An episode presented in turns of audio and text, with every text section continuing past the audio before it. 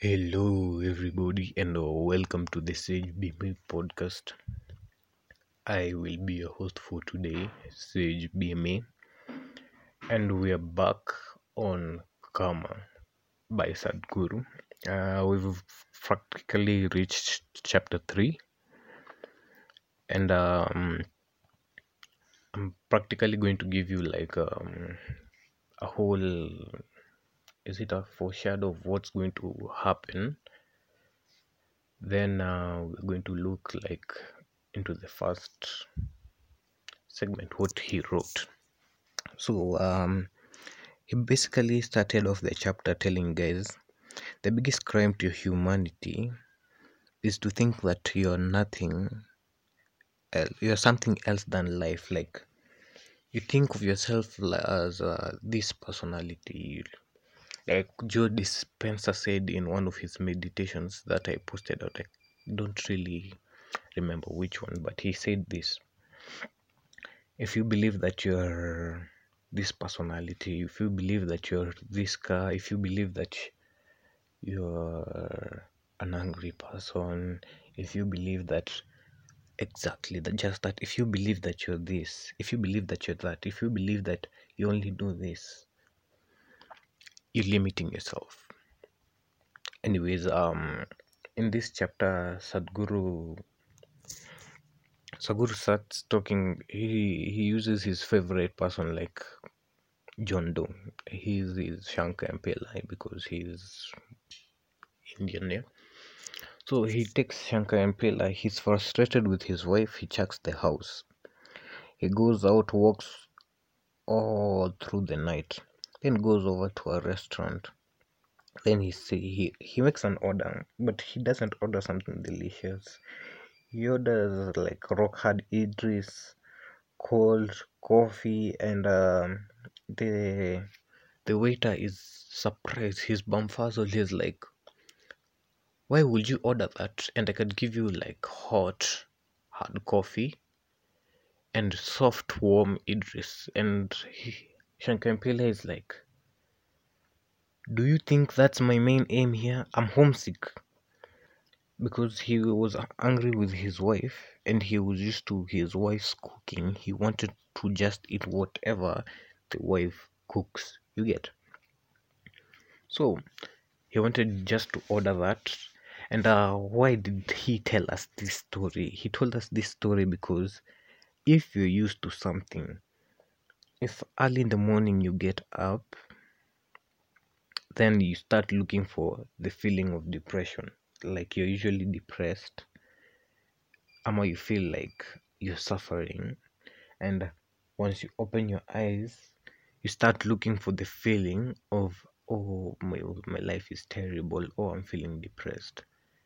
You look for it take it then you carry it with you throughout the day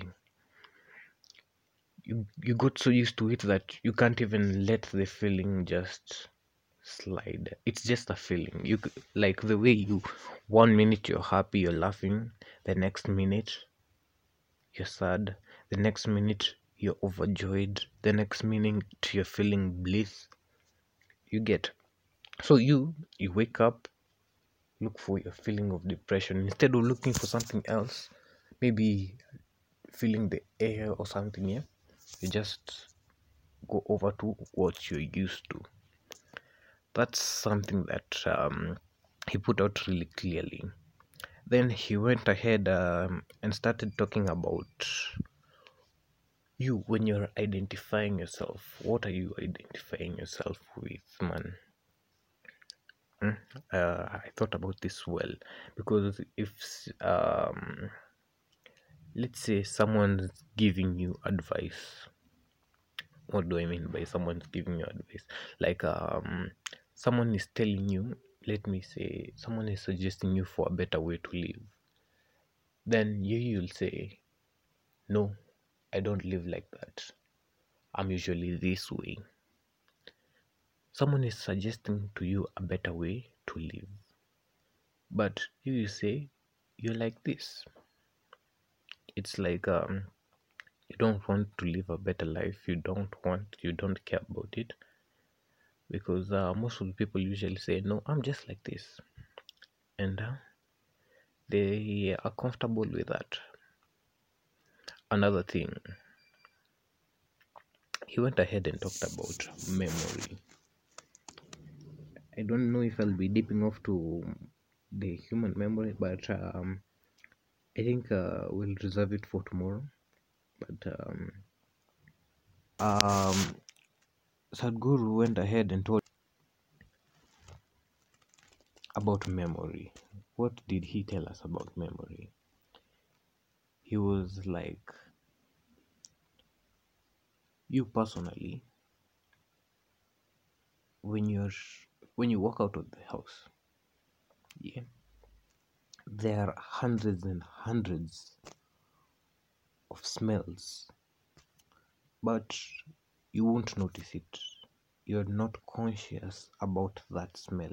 But if you s- smell something strong let's say if a, a, a dead cat which you- you're on the road then a dead cat was killed by a car roadkill yeah? And it has a pungent a, a, a strong smell you'll notice it. But all these other smells that are around you you won't. If someone passes you and has a cologne you'll smell it. But these other smells you won't you won't smell it. So he went ahead and um and told us that to make things easier let's just say that karma is memory let me illustrate more. Then you'll get to know why i said um, i talked about the smell. So um you personally you don't know how your great grandmother looks like. Maybe if you've met or you've seen her that's when you'll get to know how she looks like. But if you've not seen her you don't know how he she looks like right? Since you don't know how she looks like there's your body. It's stock filled with memory like her nose is seated right on your head. Her feet the way they look you have it right that's memory undisputed memory. You'll eat food then the food will change into your body. That's why you eat to grow right? From a small kid to a till you're a grown up. You've accumulated food. So the food is converted into your body. This is just karma in its freshness this is just memory memory that your mind is incapable of doing. So your body holds a lot more memory than you or i can ever imagine. Let's say, see the earth is uh, millions and millions of years old. So the body is an accumulation of that millions and millions of years because it's just memory passed down from generation to generation to generation it's just a lot of memory. So um i don't want to make this long. I'll just end it up here where we are. So your karma is basically your memory. Because um let's say when when you get to when you are 18 years old you're attracting big crowds you're flowing big crowds and sets of people. But once you get to 70 you don't associate with a lot of people. You associate with few people. And you wonder why you get depressed. You've narrowed down your to a really small circle. You don't associate with guys. And you even wonder why. This can actually lead to depression yeah uh, he gave uh, a small story on um, on the lion. The lion said ah look at me. I'm the king of the jungle. He was talking the lion was talking to the pig. The lion said if i roar the whole jungle trembles in fear. The the pig said like that's cute. No big deal yeah. If i sneeze if this pig sneezes like swine flu. The whole world trembles. So if you want to break the tyranny of karmic memory